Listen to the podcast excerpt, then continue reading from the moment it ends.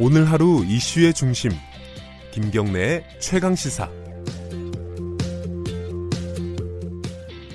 네, 어, 일부에서 말씀드렸는데 이 한반도를 중심으로 보면 굉장히 복잡하게 국제 정세가 돌아가고 있습니다.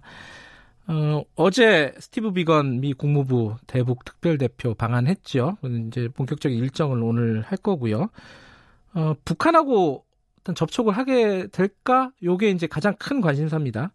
그리고 또 하나는 방위비 분담금 이거 논의가 트럼프 대통령 입에서는 많이 나왔는데 어떻게 진행이 되고 있는지 요것도 하나 걸려 있고 일본과의 지소미아 문제 요것도 미국하고 같이 좀 어, 이해관계가 걸려 있지 않습니까? 어, 복잡하게 돌아가고 있는 것 같습니다. 해석이 필요하죠. 그래서 조성열 국가안보전략연구원 자문연구위원 연결해 보겠습니다. 안녕하세요. 예, 안녕하세요. 아, 일단 제일 관심이 있는 거는 이제 한미 연합훈련 끝나면은 북한하고 접촉한다라는 얘기가 계속 있지 않았습니까? 요번에 비건이 어제 온 거는 요번에 이제 북한하고 접촉을 하게 될 것인가, 뭐 판문점 가서 누굴 만날 것인가, 뭐 이런 것들이 제일 어, 관심입니다. 어떻게 보십니까? 예, 그러니까 지난 8월 8일 날 판문점을 통해서 네. 김정은 네. 위원장의 친서가 트럼프 대통령한테 전달된 걸로 알려져 있습니다. 그래서 네.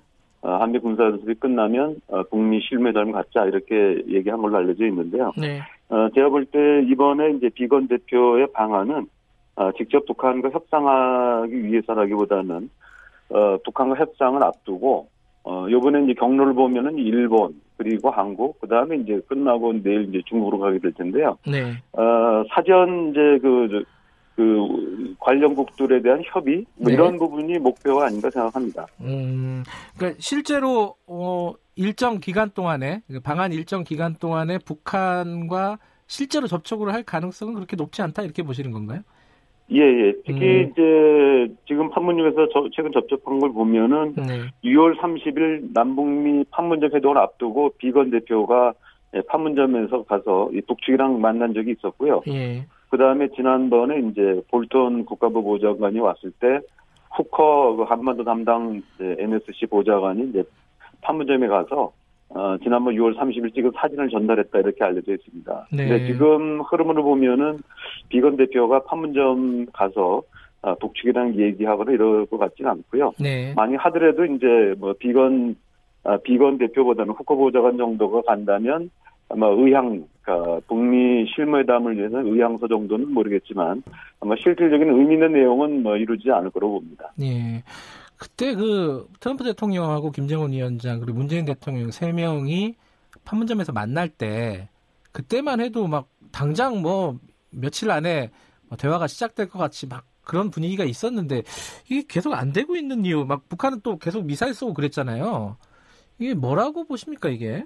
일단 북한이 이제 내건 거는 한미 군사 연습 그리고 이제 어, 우리 군의 이제 첨단 장비 도입 이걸 이제 문제 삼았습니다만은 가장 기본적인 것은 어, 지난번 하노이 회담에서 합의서 채택이 불발된 데서 보여주듯이 네. 아, 북한과 미국 간의 비핵화를 둘러싼 입장 차이가 너무 큽니다. 네. 그래서 이 중간 접점을 찾기가 어려운 상황이라고 볼 수 있고요. 아마 지금도 아, 그 문제를 놓고 아, 북한과 미국이 아, 이견이 좁혀지지 않았기 때문에 아, 상당히 좀 지연된 게 아닌가 생각합니다. 그러면 이렇게 계속 그 8월 들어서 어 미사일 방사포 이런 거 쏜 게 여러 차례지 않습니까? 이거는 조금 바뀔까요? 어떻게 지금 대화 국면이 된다면은? 예, 아마 북한은 이제 북미 실무 협상이 이루어지게 되면은 자기네들의 그 미사일 시험이나 이런 걸 못하기 때문에 네. 아마 그 한미 군사 연습을 핑계 삼아서 네. 아, 자신들이 그 동안에 개발해 놓은 각종 신형 무기들을 아마 점검하고 시험한 게 아닌가 생각합니다. 그래서 예. 아마 어, 북미 실무 회담이 이루어지게 되면은 어, 아마 북한의 이런 미사일 발사나 이런 것도 중단되지 않을까 생각합니다. 지금 비건 대표가 한국에 온 거는 일본 거쳐서 온 겁니다. 그죠? 이 지소미아 얘기를 일본하고 좀 하고 왔겠죠? 아, 제가 볼 때는 뭐 비건 대표의 역할이 예. 어, 지난번에 이제 그 7월 달에 왔던 스트렐 동학회 차관보가 임명됐기 때문에 네. 아, 비건 대표 역할은 철저하게 비핵화 협상에 제한돼 있고 또 상응 조치 정도까지는 몰라도 어, 지소미아처럼 어, 한미일의 좀더 포괄적인 안보 문제까지 다룰 것 같지는 않습니다. 그래서 음. 제가 볼 때는 비건 대표의 역할이 좀 제한적이지 않을까 생각합니다. 지소미아 이거는 어떻게 될 것 같습니까? 청와대는 아직도 이제 어, 유보적인 신중한 입장을 보이고 있는데 이게 24일까지잖아요. 예, 그렇습니다. 제가 볼 때는 당연히 우리 정부가 미리 얘기할 필요가 없고요. 그리고 오늘 이제 어, 제부터 이제 그 한미일 외무장관들이 만나기 시작을 했고요. 어제 한중 외무장관이 만났고 베이징에서요. 오늘 예예 예, 예, 그렇습니다. 오늘 이제 한일 외무장관이 만나기로 돼 있기 때문에 네. 여기서 이제 일본 측의 입장을 들어보고 판단한다 이런 게 우리 정부 입장이고요. 당연히 네. 어, 마지막까지 어, 시간이 이제 며칠 안 남긴 했습니다만은 우리 정부가 어, 일본 정부로부터 화이트리스트 제외에 대해서 어떤 입장을 가질 것인지 아, 또는 적어도 최종적인 결론을 못 내놓다 하더라도 그런 화이트리스트 배제에 대한 최소한도 앞으로 어떻게 할 것인지, 그러니까 한일 간의 협의 틀을 만든다든지 이런 부분이 있어야만 어, 우리 정부가 어, 직소미아 부분에 대해서 명확한 입장을 내놓을 수 있다. 그래서 오늘 한일 외무장관이 매우 중요한 어, 자리가 아닌가 생각합니다. 근데 한국 그 비건 대표는요, 한국을 거쳐서 중국 간다고 아까 말씀하셨잖아요. 예, 그렇습니다. 중국은 어, 왜 가는 겁니까? 아, 최근 이제 보도가 됐습니다만은 아, 지난번 그 시진핑 주석이 어, 평양을 방문했을 때 네. 어, 쌀 80만 톤 그리고 뭐 관광객 뭐 500만 500만 명이라고 합니다만은 좀 무리인 것 같습니다. 그렇지만 어, 중국 관광객의 어, 평양 북한 방문 이런 거를 이제 늘리겠다고 해서 네. 어, 자칫하면은 그 현재 미국이 추진하고 있는 어, 대북 그 제재 공조라고 할까요? 이런 부분들이 흔들릴 위험이 있다. 네. 아마 이런 부분 때문에 어, 비건 대표가 중국에 협력을 요청하러 가지 않았나 생각합니다. 이게 좀 어, 다른 얘기인데 이게 방위비 분담금 뭐 연결되는 얘기도 하죠. 어제 이제 협상 대표들이 만났습니다. 미하고 우리 측.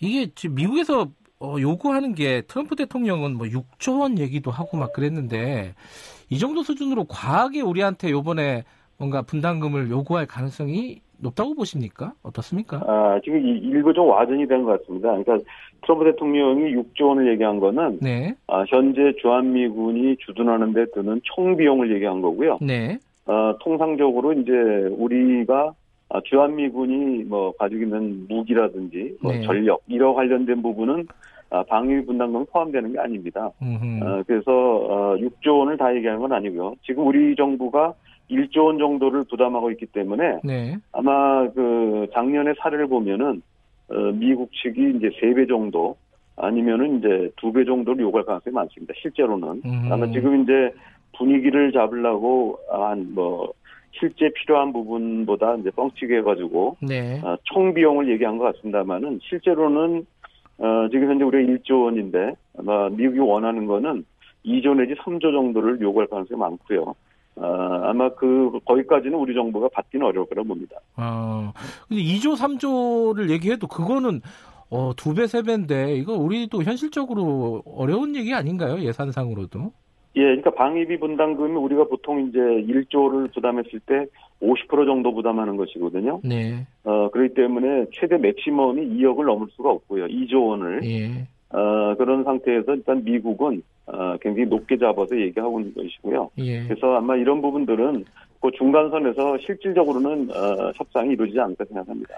근데 이게 이제 다른 거랑 좀 연계가 될 수도 있잖아요. 예를 들어 뭐 중거리 미사일 배치 이걸 한국에 할 어, 요구할 수도 있다 이런 전망도 있던데 이런 거하고 좀 연계가 돼가지고 우리가 좀 부담스럽고 곤혹스러운 상황이 아닌가라는 생각도 들어요. 어떻게 보세요?